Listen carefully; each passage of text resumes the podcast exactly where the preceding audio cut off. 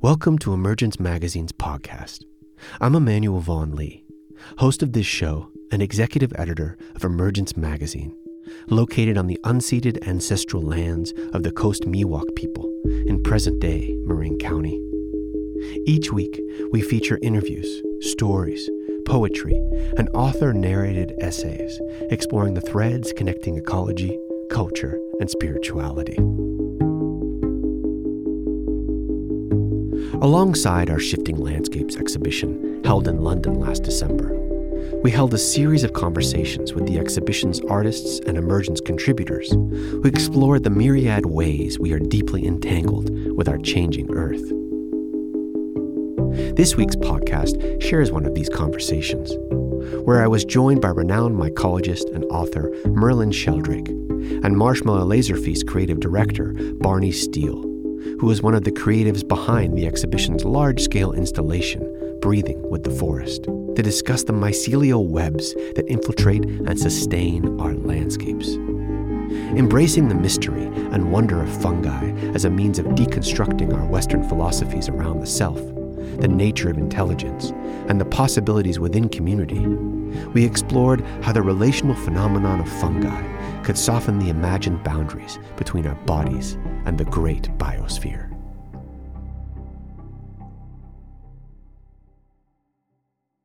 I'm very excited for this afternoon's conversation. It's the first time I've met Merlin, and this, I think, is going to be a special conversation where we bring together mycelial explorations in the physical and digital realms. I'm going to introduce Merlin first, although I think many of you know him and his work rather well. This is Smudge, who's joining as well. This is Barney's pup, who likes the limelight.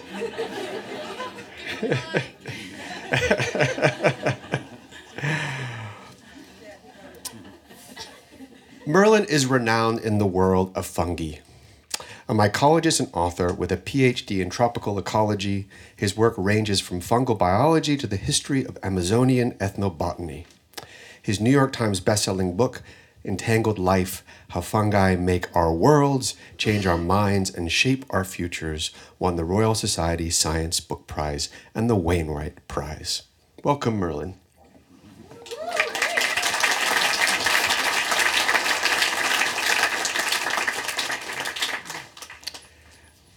Barney Steele is one of the founders and directors of the experiential art collective Marshmallow Laser Feast, whose large-scale installation is premiering as part of this exhibition. Perhaps many of you have been upstairs and seen this work.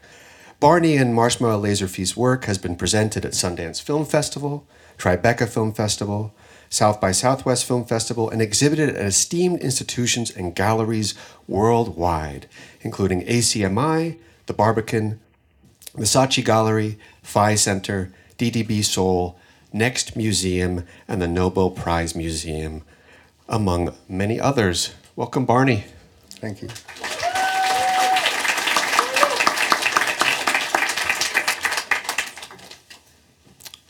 Both of your work is deeply entwined with mycelial webs and expresses how crucial these mycelial networks are to the ecosystems and landscapes we inhabit, and explore how fungi challenge our traditional conceptions of individuality, intelligence, and invite us to see and experience the myriad connections present in the more than human world. And I'd like to start our conversation by speaking about science and the arts, because both of your work bridges science and the arts, and each in its own way challenges the old Western scientific practice as being a detached inquiry, where what is studied or explored is often reduced, cataloged, and systematized. And Merlin, in Entangled Life, you write that science isn't an exercise in cold-blooded rationality, that scientists are and have always been emotional, creative, intuitive, whole human beings, something that is traditionally more relegated to the arts rather than science. And I'm wondering if you could both speak to how consciously bringing emotion and awe and human response into acts of inquiry can open us to new ways of understanding the living world, and in particular, the world of fungi. I can kick things off. Okay, so photosynthesis. I guess that's a good place to start. It needs a rebrand. It's traditionally quite boring learning about it, black and white images, equations. But if you think about maybe being a water molecule and starting as a cloud, falling as a raindrop, getting sucked through the root of a tree to arrive through this sort of greening, branching leaf structure, and you could use electron microscope scans of a leaf so that it's got the detail of St. Paul's Cathedral, and as you sort of glide towards photons smearing into probability waves before whoosh, all that energy zaps you and splits you in half, you could imagine that the experience of that would be more in line with an encounter with God, like the source of energy that flows through the food web. In a way, you can think of sunlight as weaving the web of life via this process. And so I think where we're really engaging is the you know, what would the experience of it be like? In the same way to try and describe the flavour of an apple with words falls so far short of the sensation, the richness of the sensation. So I think as sort of technology evolves to engage multiple senses, where we operate with immersive experience is really trying to find that sweet spot of the awe and wonder at the experience of the observation. And obviously that exists beyond the limits of our senses. So that's why we collaborate with different scientists who are able to peer into these dark corners, into the Wood Wide Web, and shed light in those areas, which always, I think, to me, it's like the essence of awe and wonder. You know, the stories that come out of that are beyond imagination a lot of the time. And I think that's what sort of drives our work. Thanks, Barney. Thanks, Emmanuel. Thanks all for coming and for waiting so patiently. I think this is such an important question, and what we call the sciences and what we call the arts, both, in my mind, derive from the faculties of imagination, of curiosity, of wonder, and of a sense of felt relationship, both with the living world around us and also with our own abilities to meaningfully experience that world. We think of these two things as belonging in entirely different departments of human life. And I think this division is based on a centuries-old bifurcation of the world into primary quantities, those things we can measure, those things we can understand through measurement and calculation, and secondary qualities, which are feeling-based things. Feelings, like, which aren't things, of course. Feelings like a flavour of something, the colour of something, the sensation of cold water over your skin. And the modern sciences arose out of this bifurcation and in taking on as its job the primary quantities, those things we could measure, bracketing off the secondary qualities, those things we could feel, not because they didn't exist or any less important, although they were called secondary qualities, but because those were things that fell into the realm of the arts. You know, those areas of human life that dealt with the feeling matters, the matters of feeling and knowing and experiencing. And so this bifurcation has created, I think, all sorts of confusing boundaries that we stumble over, mistaking them for natural features of our minds, when in fact, no, as you say, and as I said, and as I really do feel, that scientists are and have always been whole, intuitive, imaginative human beings, wrestling to make sense of a world that was not made to be catalogued or systematized. And so I think we'd have a lot more fun if we could dispel this delusion that these that the arts and the sciences belong in entirely different departments of human life, because I don't think that's true. And I think we all live in what we might call the sciences and all live in what we might call the arts in different kind of fluid ways all the time, just to be a living, functioning human. So I'm excited to see the places where these boundaries wear thin, revealing their fragile underpinnings, and excited for all sorts of practices and systems and institutions and events and parties where we can start to explore the common source of these explorations, which I do think comes from wonder, an awe, a curiosity, and a felt sense of relationship. Mm. You spoke about separation as perhaps one of the root causes behind these divisions, you know, both between science and the arts, but it runs deeper. You know, perhaps that's the root cause behind many of the environmental challenges we're dealing with, is this separation where we no longer view ourselves as part of the living world around us. And science has played a part in that, and especially Western-based scientific models. And this exhibition is very much focused on the entanglement that we actually have with the biosphere and reminding us of that. And Merlin, you've written extensively about the ways, the myriad ways that fungi is completely entwined with the existence of all life, and fungi really being an example of many other forms of life. And how we humans are so connected through this lens that the mycelial web offers us. And Barney, this kind of entanglement is something that Marshmallow Laser Feast has really explored, I guess, since the beginning of your work, creating work that brings us into recognition of our dependency on and interaction with the more than human world. And as I said, this entanglement is really a central theme in this exhibition. And I'm curious to hear both your thoughts on the importance of emphasizing this entanglement as a response to the immense ecological destruction that we're experiencing.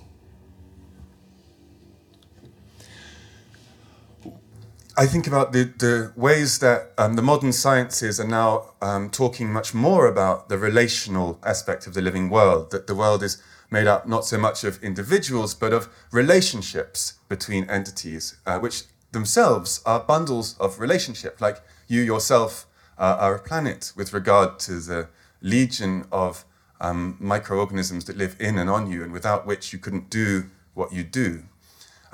Many of those bacteria might also have bacteria inside them, and viruses inside them, and larger viruses might have smaller viruses inside them, and onwards and downwards. And so the idea that this is a relational phenomenon is thankfully receiving more attention now, and through the careful work and astonishing vision of a number of scientists over the last couple of hundred years. And yet, this is not a new idea. This is really modern science catching up with what is a very, very old idea among humans, that we live in a living world. We are alive in a living world, made up of intimate reciprocal dependence. So I feel like it feels like more remembering that's going on in the modern sciences than a discovering, and about time too. And it's very exciting to see how this unfolds. And I think one of the things which is always I spend a lot of time thinking about is what comes first, the entities doing the relating or the relationship between the entities? And I do think it's a chicken and egg question, but I also think it's a fun chicken and egg question. Not a chicken and egg question. I like chicken and egg questions. Some of my best friends are chicken and egg questions.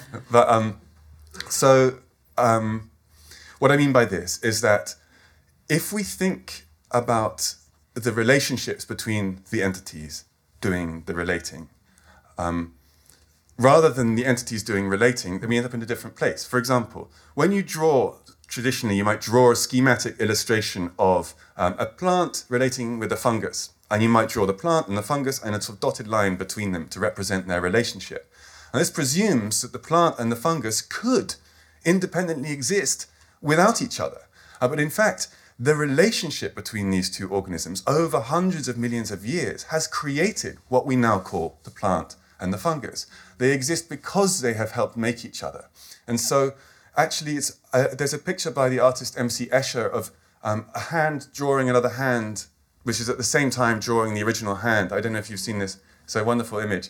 And I think that that's, for me, a very helpful way to think about these entanglements, because it's this co-creative a relational space where all the partners involved are helping to build the other. And that changes the way that I understand relationship and entanglement, because it becomes less about a series of dotted lines between individual entities, but it becomes a kind of seething relational space where, like a fabric that's living and growing. And that's why mycelium is a helpful metaphor for me to understand it. Oh, it's hard to follow that jibber-jabber. Okay.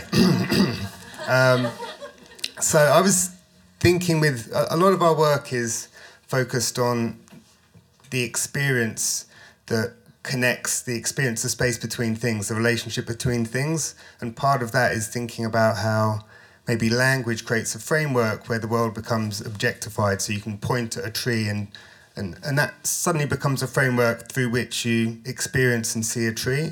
But then when you look at it more deeply, you realise it's a web of relationships. So the classic is that you don't get flowers without pollinators. So, you know, the pollinator is an extension of a process and they're woven into dependency. And so it's interesting to think about the full glory of what it is to be a human, and everything that we can sense excludes a huge portion of what could be described as reality. And I think that scientific observation is able to draw light and reveal these relationships. And one in particular that we focus on a lot is breath. So that, I mean, one way we could do this, maybe we should all close our eyes for a moment and just take a deep breath in and out. And so just keep breathing deeply. And now imagine you can see a tree in front of you, but the oxygen has been made visible. And as you're breathing in, you can see it leaving the leaves of the tree and just passing your nostrils and mouth. And it's filling up your lungs, which also look like a tree. Imagine those particles as blue. In fact, you can sort of lean your chin forward and imagine you can see those blue particles filling up your lungs, and they're hitting the bloodstream. It's coming out about 3 feet a second up into the brain. And now if you hold up your hand in front of your face, keeping your eyes shut, just imagine that you can see those blue particles branching through your vascular structure. And then they start to diffuse like river estuaries, eventually arriving at every cell within the body. And so to think about that, it completely weaves you into relationship with the plant kingdom and the photosynthesizers. You can open your eyes again now. And so that by simply making that visible, it questions the boundaries of where you begin and end, and it weaves you into a relationship that experientially is very different.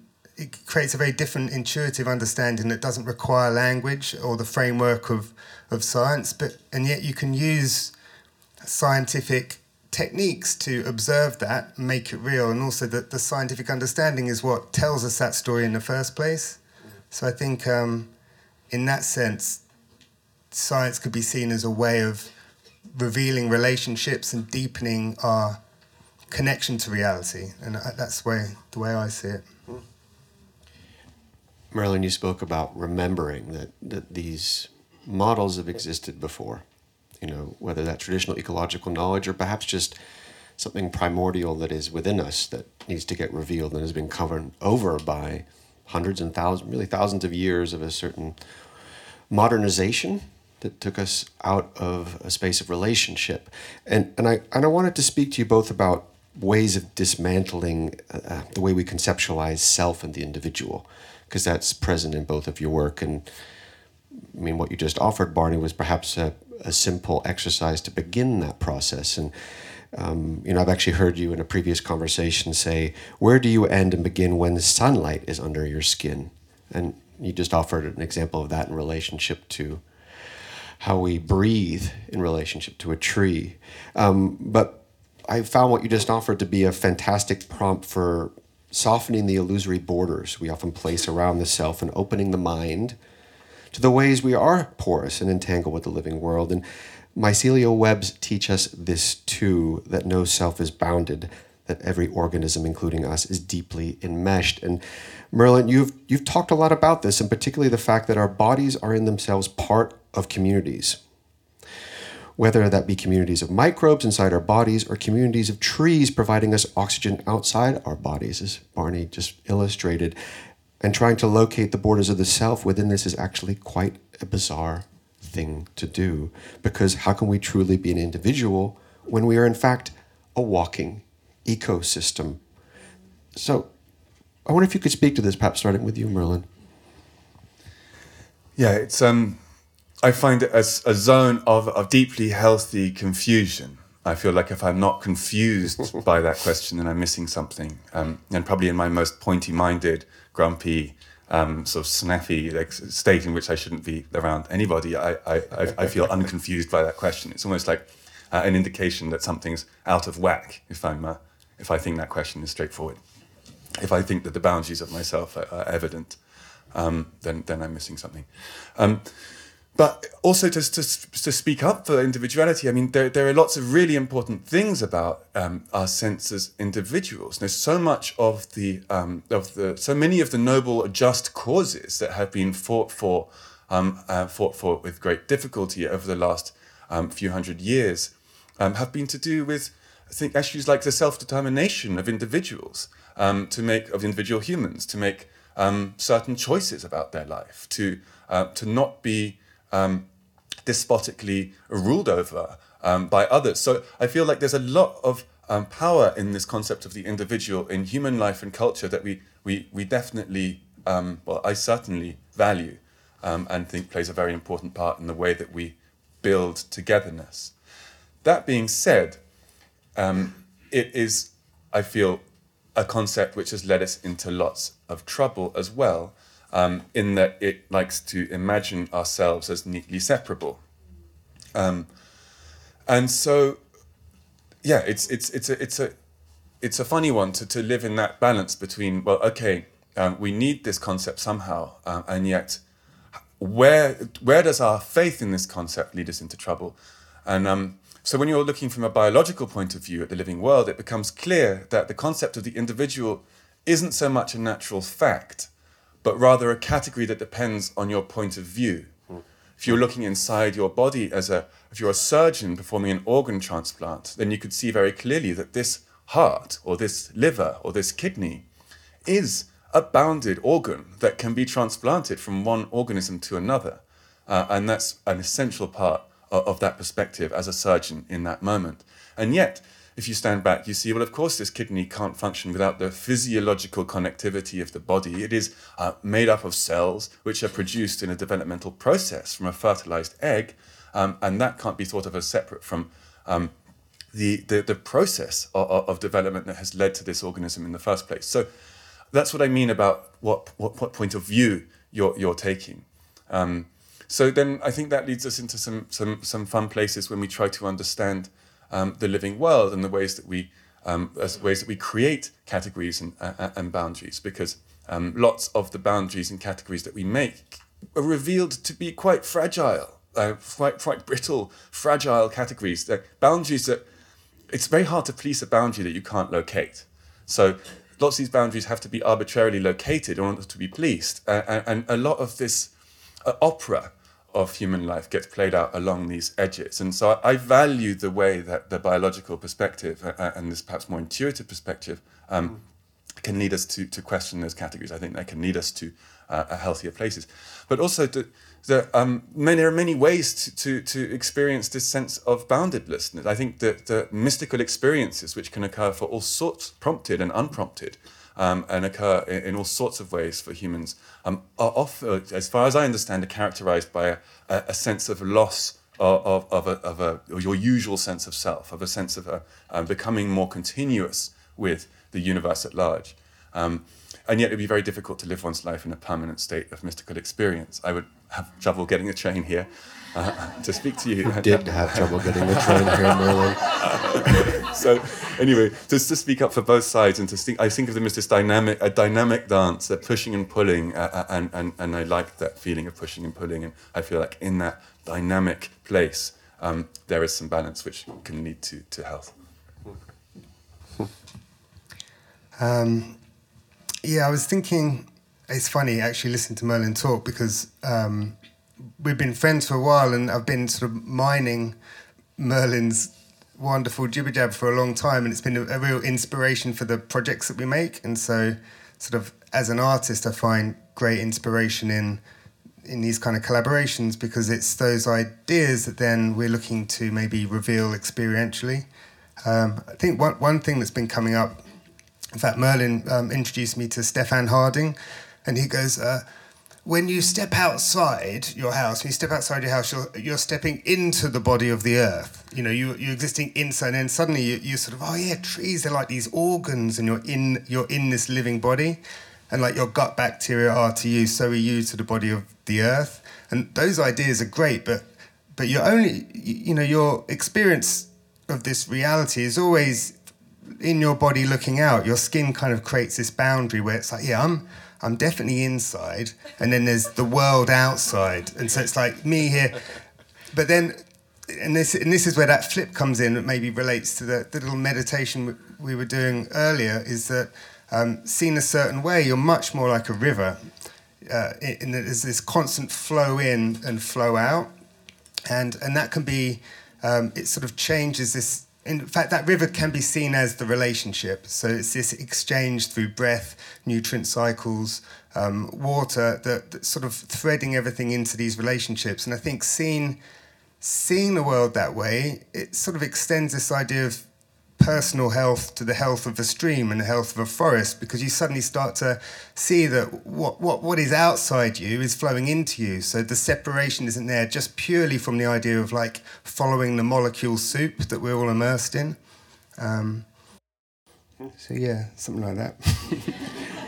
You spoke about mystical experience, and mystical experience in all traditions opens one up to mystery, you know, where the boundlessness of the individual self merges in something much greater. And fungi are quite mysterious. And it seems like there's an immense amount we don't know, and that's very, very exciting, and maybe perhaps also unnerving, especially for the traditional scientific establishment. But in many cases, the more we learn, the less that makes sense about them.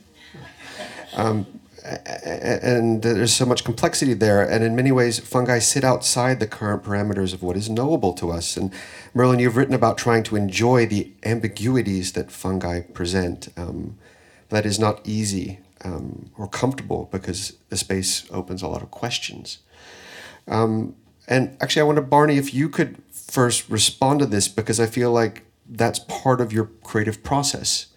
And it's on display upstairs, you know, stepping into mystery. Yes, you're making the invisible visible and revealing the processes that are unfolding, photosynthesis, the way that oxygen, you know, and your moves and your breath can share the breath of the forest. But there's also a lot of mystery there, and the desire to invite people into that space of mystery.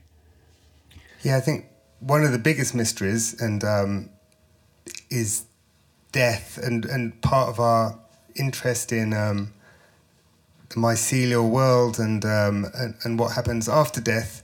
In fact, this would be another sort of meditation. If you imagine you were to lie down on the forest floor and you're looking up at a tree, and you take your last breath, and so in that moment you sort of drift into a slight out of body experience of where time starts to accelerate. So the day-night cycle, woo, woo, it starts to accelerate, woo, woo, woo, woo, woo, until like that, the day-night is shimmering like this, like almost like when a car wheel is filmed and it stops going forward and it sort of hovers in this sort of tree time. You sort of enter tree time. And then you have a train spotting moment where you're sinking down. But as you rise down, you've got sort of mushrooms flowering through your chest, and all those branching networks that before were your cardiovascular system, nervous system, they start to beat to a different rhythm as they sort of pulsate through blooms of bacteria. And you, a bit like a bath bong, you kind of spread out and sink down. And then but then you realise that actually death becomes life, that you're weaving into new relationships, and that separation between the two is never like the hard edge of like lights out. Actually, you're blooming full of. You get eaten from the inside out. It's like part of your bacteria flows, and I think that sort of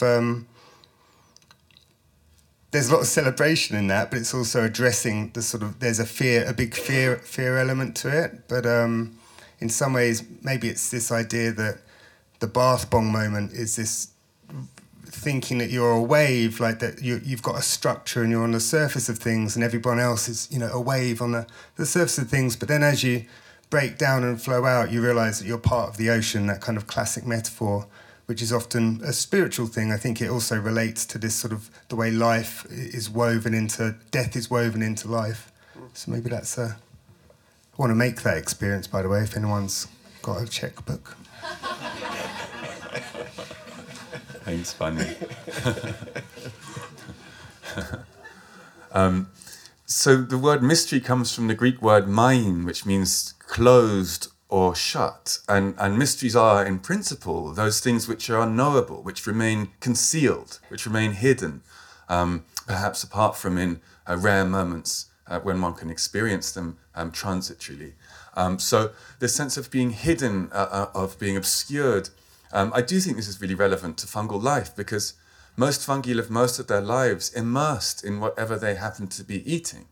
Lived as a mycelial network, your life is about putting your body inside your food. We tend to do it the other way around, but fungi live their lives burrowing, insinuating themselves into their food and then digesting it from the inside. So, and that means that you're inside whatever you happen to be eating. So from our perspective as humans, it's quite difficult. Apart from in moments when fungi erupt into our sensory worlds, usually in the form of mushrooms, it's quite difficult for us to see what they're doing or to pay attention to them. I think this is one of the reasons why we know relatively little about fungal life, because they were thought to be plants until the late 60s when they won their independence and became a new kingdom. It took a while, and so. But I think one of the reasons why that was is because they remain, they remain difficult to study today. I spend time with my colleagues in the research teams that I work with, and we're spending a lot of our time trying to make fungal life visible. So we have imaging robots which are looking at the flows within mycorrhizal networks in the lab, and we go into the lab and we're looking at these videos of like flows going both directions at once, like changing direction, going around, like the most complex traffic system we can imagine. And all of us just saying, play it again, and then just like our heads in our hands, like how are we ever gonna explain and understand this? But it's just so mesmerizing. And let's get more of these images and have a bigger imaging robot so we can see more and make more visible. And so much of our life is doing that. And how do we then make visible the life of fungi in the soil outside in a forest? And it's just so hard to do that. And even with the even if we had $50 million, we'd have to invent a lot of technology to make imaging techniques that would work there. And we're working towards this now, and it's a big part of our challenge. So even then, it's difficult to see what fungi are up to really understand what they're doing in biologically meaningful environments outside of the lab. And so this sense of living obscured in the mystery, in this etymological sense, the main, the closed or shut or concealed, feels very close to fungal life. That being said, I think that we could. There's a lot to be. With some mysteries, you don't necessarily want to try and drill through that wall into the concealed space behind them. That's not always. At least for me, the way that I want to conduct myself towards mysteries. But I do think there's a lot that we can learn from moving towards fungal life. And in that sense, maybe it's not an actual mystery, but it just presents as a mystery because it's concealed in this way. But I do feel like understanding fungal life is an important part of the modern biological sciences, because so much of the living world depends on them. And our understanding of the living world is fundamentally incomplete until we start factoring them and the many other organisms that live in the soil into the picture. So I feel like that they sort of maybe present as a mystery, but might not be I think there are mysterious aspects to all of life, but maybe they're not like a true, like impenetrable mystery. We just haven't quite worked out how to see far enough yet. What do you think the role of mystery is in cultivating awe and wonder? Going back to the first question I raised, and kind of trying to break down some of these barriers between the scientific and artistic realms. What are your thoughts? For me, the sense of wonder and curiosity and being mystified and the mystery is what motivates me to do anything. It motivates me to live, let alone ask scientific questions or philosophical questions. So I find that those experiences are hugely important. And if I'm feeling closed or detached or exhausted or sick in some way, it's often because I've forgotten about all of the wondrous things that confuse me and mystify me. And a dose of those things can help me to get back on track. So I find it medicinal to meet mystery and wonder and curiosity. And And that closed-mindedness is well antidoted by that, in my case. And that being said, the mysteries, I think mysteries draw us towards them. I certainly find the questions, I like questions that are difficult to answer because they draw me into curiosity, they draw me forwards, they lure me forwards into inquiry. Whereas if I answer the question really quickly or someone else answers the question for me, then that's it, the question's dead. An answered question is no longer a question, really. And so the unanswered questions, I find, have this very powerful luring effect. And I feel without that luring, then lots of things would become quite difficult. I mean, upstairs in Breathing with the Forest, it feels like you're being lured somewhere, versus trying to answer a question. Would you say that's true, Barney? Yeah, I think it's like scientists like Merlin, think of them like slugs. They leave this glittery trail behind them. And I'm kind of there, like, just like yumming the glitter juice. Not necessarily asking the questions, but letting somebody else do the hard work and just enjoying what comes out. I think one of the ones that really got me was Neil deGrasse Tyson was talking about, we did a project about time and thinking about time as elastic, and we were looking at black holes, and he was talking about how stellar black holes, so they're the ones made by stars big enough and heavy enough to leave behind a black hole when they go supernova. It's only the ones that leave behind a black hole that are heavy enough to create all the ingredients for life. And I just love that, the poetry of that, like this life and death, the kind of the void in relationship to all the ingredients necessary for us to be here. It's like you couldn't invent that, and then but they've measured it, and it's sort of it's there as a thing. So I think it's those kind of scientific stories that I find just they're kind of off the chart, aren't they? You can't make that stuff up, and so it's everywhere really, yeah.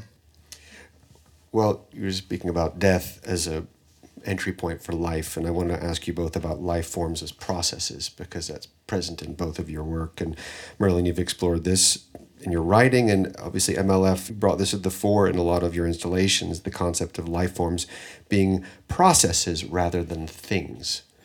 Instead of living beings being kind of a static, fully formed matter, they are systems through which matter passes through. And in the case of fungi, the mycelial networks are a map of their recent history, as you have written, Merlin. I wonder if you could both speak to this and the importance of revealing these processes, whether that through science, art, writing, what have you. Mm-hmm. I think this is such an important question. And I actually brought to mind a line from one of the great process thinkers of recent times, Alfred North Whitehead. A line of his just came to me just as Barney was speaking, and it was Whitehead said that philosophy begins in wonder, and when philosophy's job is done, the wonder should remain. And I like this idea a lot because it feels like to me a good hallmark of a healthy inquiry, that at the end of it, the wonder that motivated the inquiry is at least as much as was there at the start. So. But Whitehead was a powerful, influential process thinker. And what this means is that, and there have been lots of process thinkers for a long time, and why this is an important thing to talk about is because a lot of the way that the modern sciences invite us to understand the world and the modern philosophies is in terms of substances.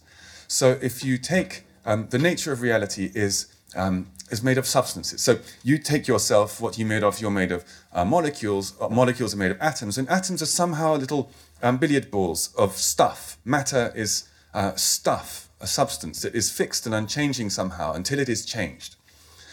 And that's all very well. But the problem is that the nature of reality doesn't seem to be very much like that. Really, when you boil it down, an atom is more like energy bound within fields. It's much more like a process and a thing. But this matters because if you're a thing person, and I think we're all a bit thing people and a bit process people, I think it's an ancient dialectic. But if from a thing perspective, what you have to explain is why things change, because left to everything's own devices, it will just stay the same because it's a thing, it's a substance, it's of unchanging. So you have to explain why things change, because things won't change unless they're changed. Whereas if you're a process person, you boil it all down and you have unending flux, continual unending flux, then your question is, why does anything ever remain stable? How do we account for stability in the universe? And that's a very different question to how do we account for change in the universe? And I think both are important questions, and both perspectives can lead us to very healthy places. And I think it comes down to an ancient dialectic, because we find this in many theological schemas from around the world. One of my favorites is that of Shiva, the creator and the destroyer, the deity of powerful flux, and Vishnu, the preserver. This is within Hindu philosophies and theologies. And you need the creation, the destruction, to generate novelty and possibility, but without any preservation, then there could be no stability, no form, and none of the things that we see as things. So I think this dance between process and substance is very ancient. I feel like the substance view has received perhaps more than its fair share of emphasis within the modern sciences, and that's why the process view can be really, I think, lead us back into very important questions. Mm. I totally forgot what the question was. Could you give me a reminder? I was lost in the importance of emphasizing on revealing processes versus things, I guess, is the simple way to answer that. Okay. Yeah, well, I think we did this project a while ago called In the Eyes of the Animal. And so that was based in Grizedale Forest. There's a sculpture park up there, and we did a LIDAR scan of a section of the forest. And then from that, we worked with a number of different scientists to explore what would the world look like through the eyes of a midge, a dragonfly, a frog, and an owl. And that process of sort of trying to understand how another organism might see the world, you very quickly run up against... in fact, there's a famous essay by Thomas Nagel saying, what's it like to be a bat? And you can... It's impossible to really know for sure... But I think science can tell us a certain amount, and that can give us a bit of information about how we might flavour your human senses through the lens of a dragonfly, for example. So they've done some tests where they figured out if human perception is sort of between 25... You know, if you're watching a film at 25 frames a second, it's smooth. So you could say that, if we're talking film frame rates, that's a human frame rate of reality. Whereas for a dragonfly, it sees the world at 300 frames a second. So it's got that would be a very boring film. It'd be like Grandad's slideshow at Christmas. The lampposts. I don't know if you... Yeah, the lamppost slideshow. So there's this kind of... when you start to step out of the human-flavoured reality and explore these other spectrums, you realise that that everything is kind of existing in relationship to everything else in its own... sensory kind of dialogue, that a plant has got certain colour spectrums within it that are only available to the pollinator. And although we get a reflection of that beauty through the scent, it's a dialogue that's not designed for the human being. It's a dialogue between a moth or a bat and a certain flower, and some of those sort of relationships have sort of shimmered in relationship over deep time, you know, really entangled. So although we can appreciate, I guess, the beauty of the world through the human lens, I think when we start to shift and see it through the more than human lens, then it does create an interesting... Those experiences and stories can stay with you and maybe flavour the way you see the world afterwards. Well, we've been talking around this, I guess, the entire conversation, but I'd love to ask it more directly to both of you, which is really... How might fungi help us break through the traditional Western philosophical frameworks? You know, you spoke about the Hindu philosophical framework in your last response, Merlin, and I think it's really important that we look beyond the Western philosophical framework at this time, whether that be to ancient cultures like the Hindu culture, but also traditional indigenous cultures that have held very different worldviews for millennia, more than we have. You know, because how can we step outside of ourselves and challenge these models, and how can fungi be a gateway to that? This is a very profound question. I'll try and be brief. So I think we can learn many things from fungi that can help us in this quest. And some of those things might be, as we've already discussed, the fundamentally intermingled nature of the living world and the universe. And if fungi can lead us to that place, then I think we are already stepping outside a number of perhaps constraining philosophical systems that we inherit, that I've inherited as a resident of a North Atlantic country here. Then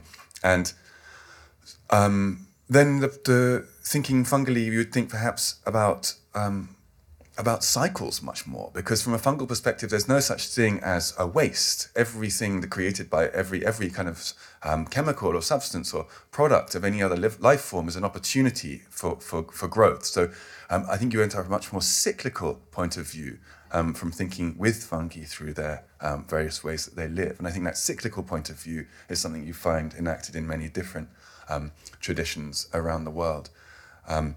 I think you would also come to a place of understanding that humans aren't the only way that intelligence manifests in the world. Mm-hmm. I think that's very important for overcoming a lot of our species narcissism and exceptionalism, and I think that's something that you'd find, again, in many different parts of the world, in many different traditions. I think fungi can take us to that place because the ways they live make it clear that you don't need a brain to solve complex problems. I think that you could get to some very interesting place by thinking about process, as we've discussed, that a mycelial network is a body without a body plan. There's no sense in which this network could ever be fully grown, like we could. And so you might end up in a more processual space, which again might be something you'd find more present in traditional systems around the world. And then back to this mystery point. I think fungi teach us about the power of what lies beneath, what lies hidden from us. And a lot of what we might call Western scientific and philosophical traditions come from the Enlightenment. And this was very much about shining the light on things, revealing things. And this metaphor of light and seeing is very powerful in this whole diaspora of thinking. And so, for me, fungi, in reminding us of the power of what lies hidden, of what lies beneath, what we can't see, all of the subvisible realms, all of these organisms that create the atmosphere in which we live, that have shaped everything we know about the living world. I think fungi take me to that place as well. I think that sense, that intuition that there are some things that we can't know by shining light on them. There are things that we just are always going to be that mystery place, the mind, the closed, the shut, the hidden. I think fungi can take us to that place too, and I think that's something you'd find in many of these traditions around the world also. As you were talking, it was making me think about this idea of the limits of our perception. And so, I've got a great relationship. My dad over here, I've got some dear friends and my dog. And so the living organisms that I encounter on a daily basis, I'm woven into relationship with them. But obviously we live in this strange time where you can reach for a can of tuna, but then that extends through a supermarket into a fishing boat that's reaching into an experience for that tuna that is so detached from me in the shining light of the supermarket. And I often think about the... in a culture that's global, where that mycelial web of how your actions extend into relationships that you're so distanced from. I think it's interesting to think about. Well, we're thinking with the work that we're making about how you can bring that geography of the tuna looking in the eye, but the magnificence of that organism into direct contact with you as you're sort of reaching for the tuna, that there's the ability through the technology to maybe peer past the smokescreen of advertising to reestablish those relationships. Because one thing for sure is that, if you were to experience certain things like deforesting through eating chocolate spread, it's a horrific idea. You're like, what? So I think there's, in some ways, this idea of direct relationship to... this expanded planet is something that maybe inspired me through what you were saying. Merlin, you spoke about intelligence. And, you know, for a long time now, human intelligence has been the yardstick by how we gauge a level of what is intelligent or not. And I feel very strongly that part of what needs to shift through this entanglement that has been, again, revealed to us through the ecological disaster that's unfolding, pushes us to reconsider that again, right? That human beings aren't necessarily the most intelligent forms of life out there. Fungal networks are incredibly intelligent. Slime molds.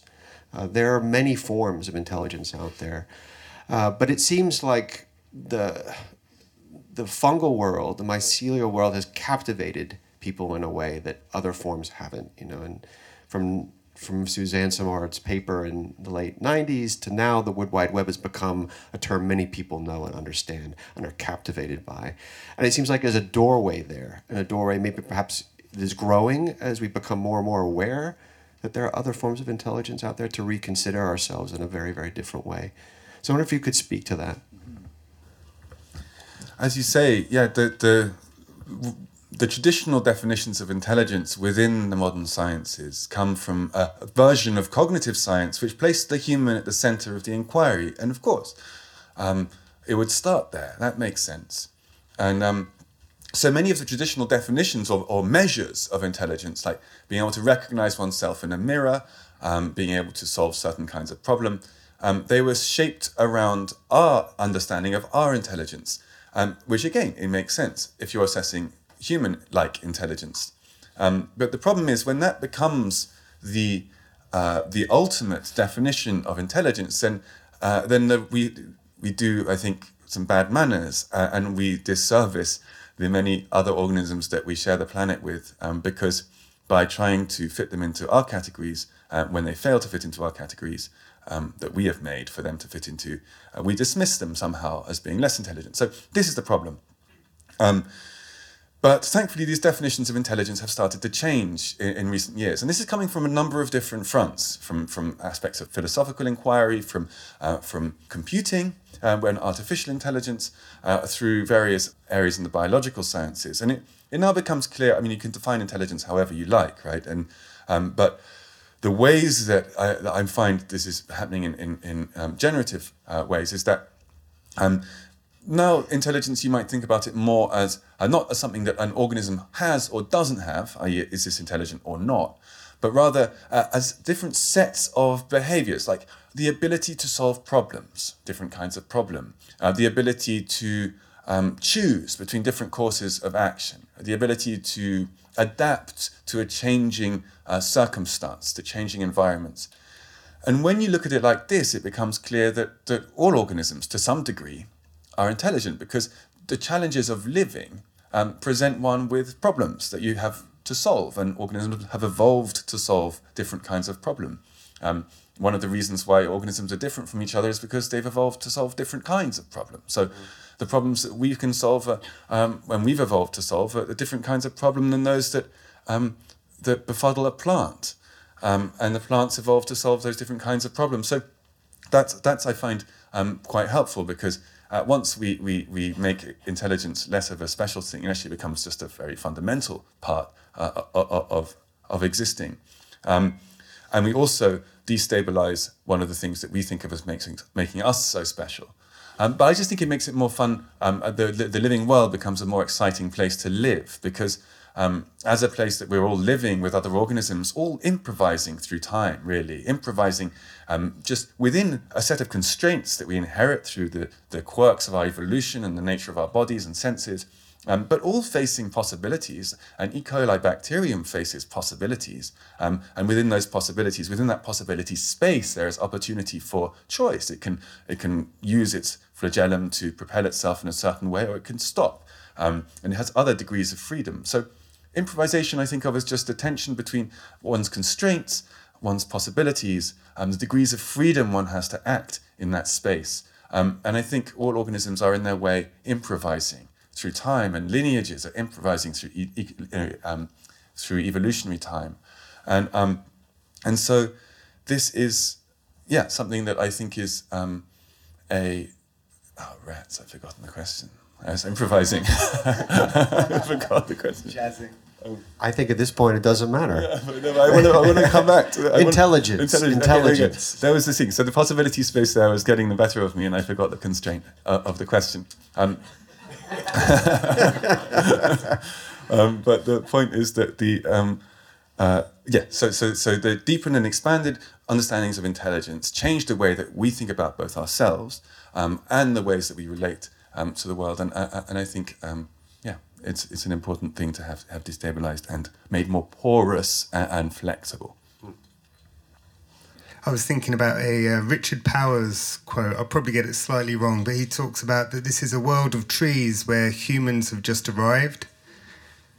And so like, I think there's a fundamental shift in, like, do you feel that you grow out of this earth, part of this unfolding process of deep time, where you're inseparable from the relationships? Everything about your senses has co-evolved in relationship to the living world. So you're not this thing that's separate observing it. You're part of that fruit. And I think actually Alan Watts, I love Alan Watts, but he's got a real peach where he talks about this idea as apples on an apple tree. And so the idea of being an apple on a tree and not realizing that the tree is alive, that you're paying attention to the other apples, they're coming and going, they fall off, they're living and dying, but you don't recognize that the tree is alive. And that's like us not understanding that the earth is a living being and that we grow out of it. And I think I think if you see the world that way, how could you ever not imagine that there's intelligence embedded into the tree, into the whole thing, into the whole living being? So I think that's the way. That definitely makes sense to me, anyway. So I want to end the conversation by talking about survival and adaptability. Merlin, you write that fungi are veteran survivors of ecological disruption, and they have a remarkable ability to adapt to fragmenting environments and landscapes experiencing catastrophic change. And not only do they survive through such conditions, they often flourish, in part because they are inventive, flexible, collaborative. How could a deepening of a relationship, a partnership with the fungal community, from us towards them, help us adapt to the ecological crisis we are now in? And you know, what can we learn from them that's really so relevant right now? I think so many things. And I think one of the ways that led me to lichens. I'll talk a bit about lichens because I think this helps to illuminate your question. Lichens are symbiotic organisms. They're made up of fungi and algae and bacteria and any number of different kinds of combination. And you'll have seen them around. They encrust graveyards. They live on roofs, fence posts, on rocks, on seashores. They live on some of the most inhospitable places on the planet. When a volcano throws up a new island in the Pacific Ocean, this rock, a newly formed rock, the first things to live on this rock are lichens that arrive when they're traveling by sea or by birds. And these lichens can, because of their togetherness, because together they make a kind of planet. The fungus can do things, and the algae can eat light and photosynthesis. The fungus can eat the rock. The bacteria do all sorts of other important things. But because they're together, they can live in this place that none of them could live there alone. And in fact, they would look completely different alone. They wouldn't make this elaborate, colorful form producing these wildly strange chemicals that only exist in this lichen lineage. Sunscreens, antimicrobials, crazy things are produced by lichens out of their togetherness. So together, they can do something they couldn't do alone. And this is really a kind of maxim in the story of life. This is so many moments in the story of life. Organisms come together in a way that creates new possibilities, that enlarges their possibility space. And a lot of these relationships, these symbiotic relationships, have gone on to change the planet and the conditions for life. Many of these relationships have formed at times of crisis. And crisis is a crucible for new relationships. And so in thinking about the ways that fungi have persisted through these 5 great extinction events. Of course, not all fungi persisted through that time. Lots of fungi would have been eradicated in these moments of cataclysmic change. But many could survive somehow.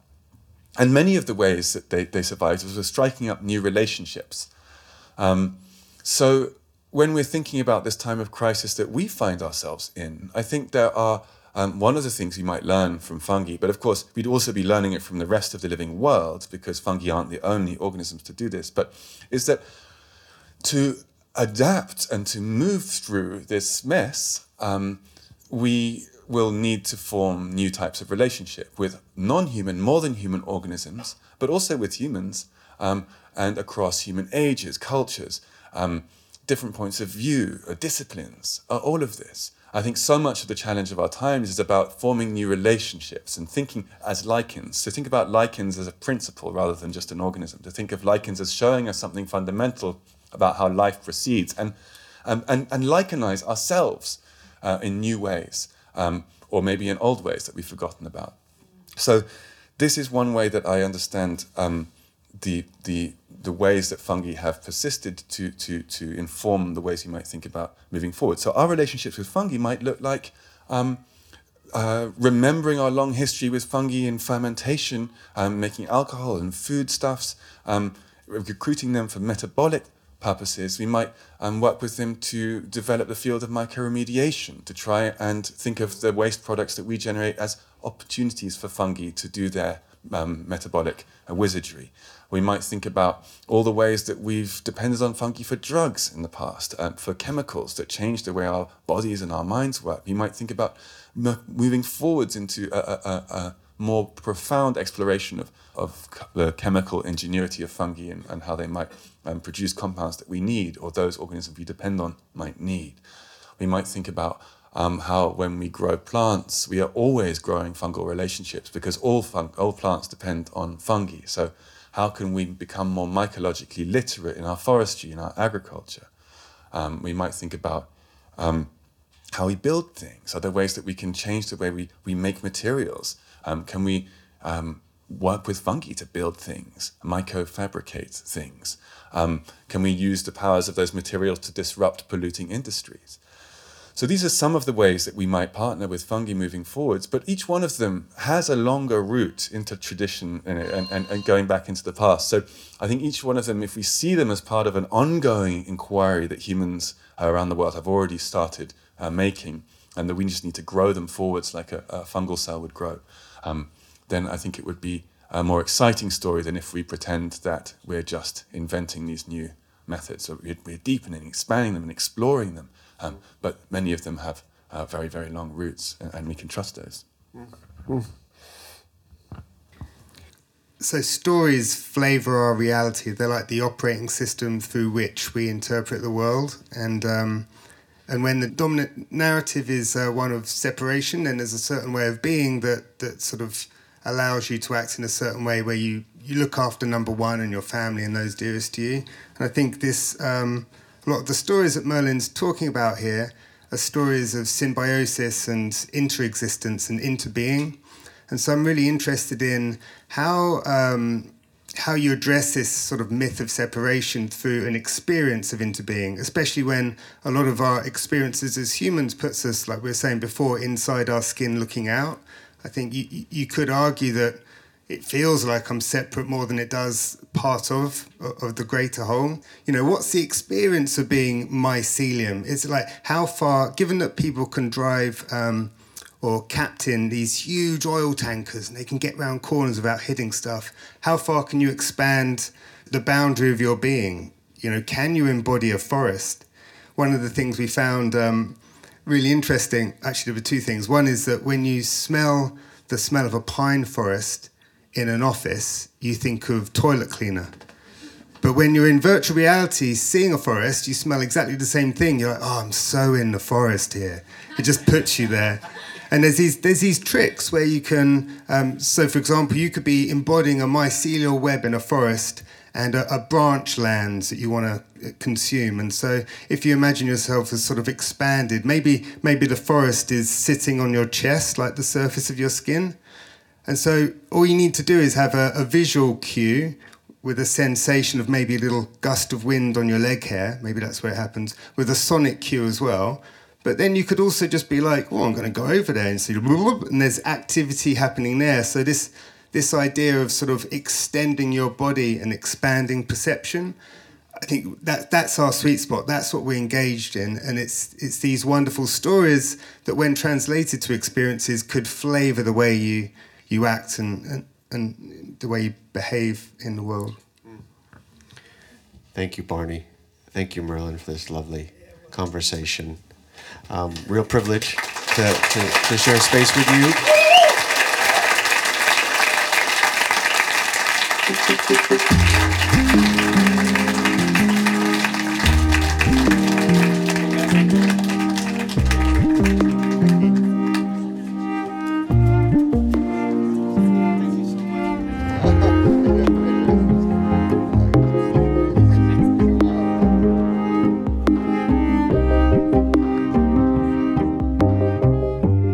Emergence Magazine is an initiative of Calliopeia Foundation.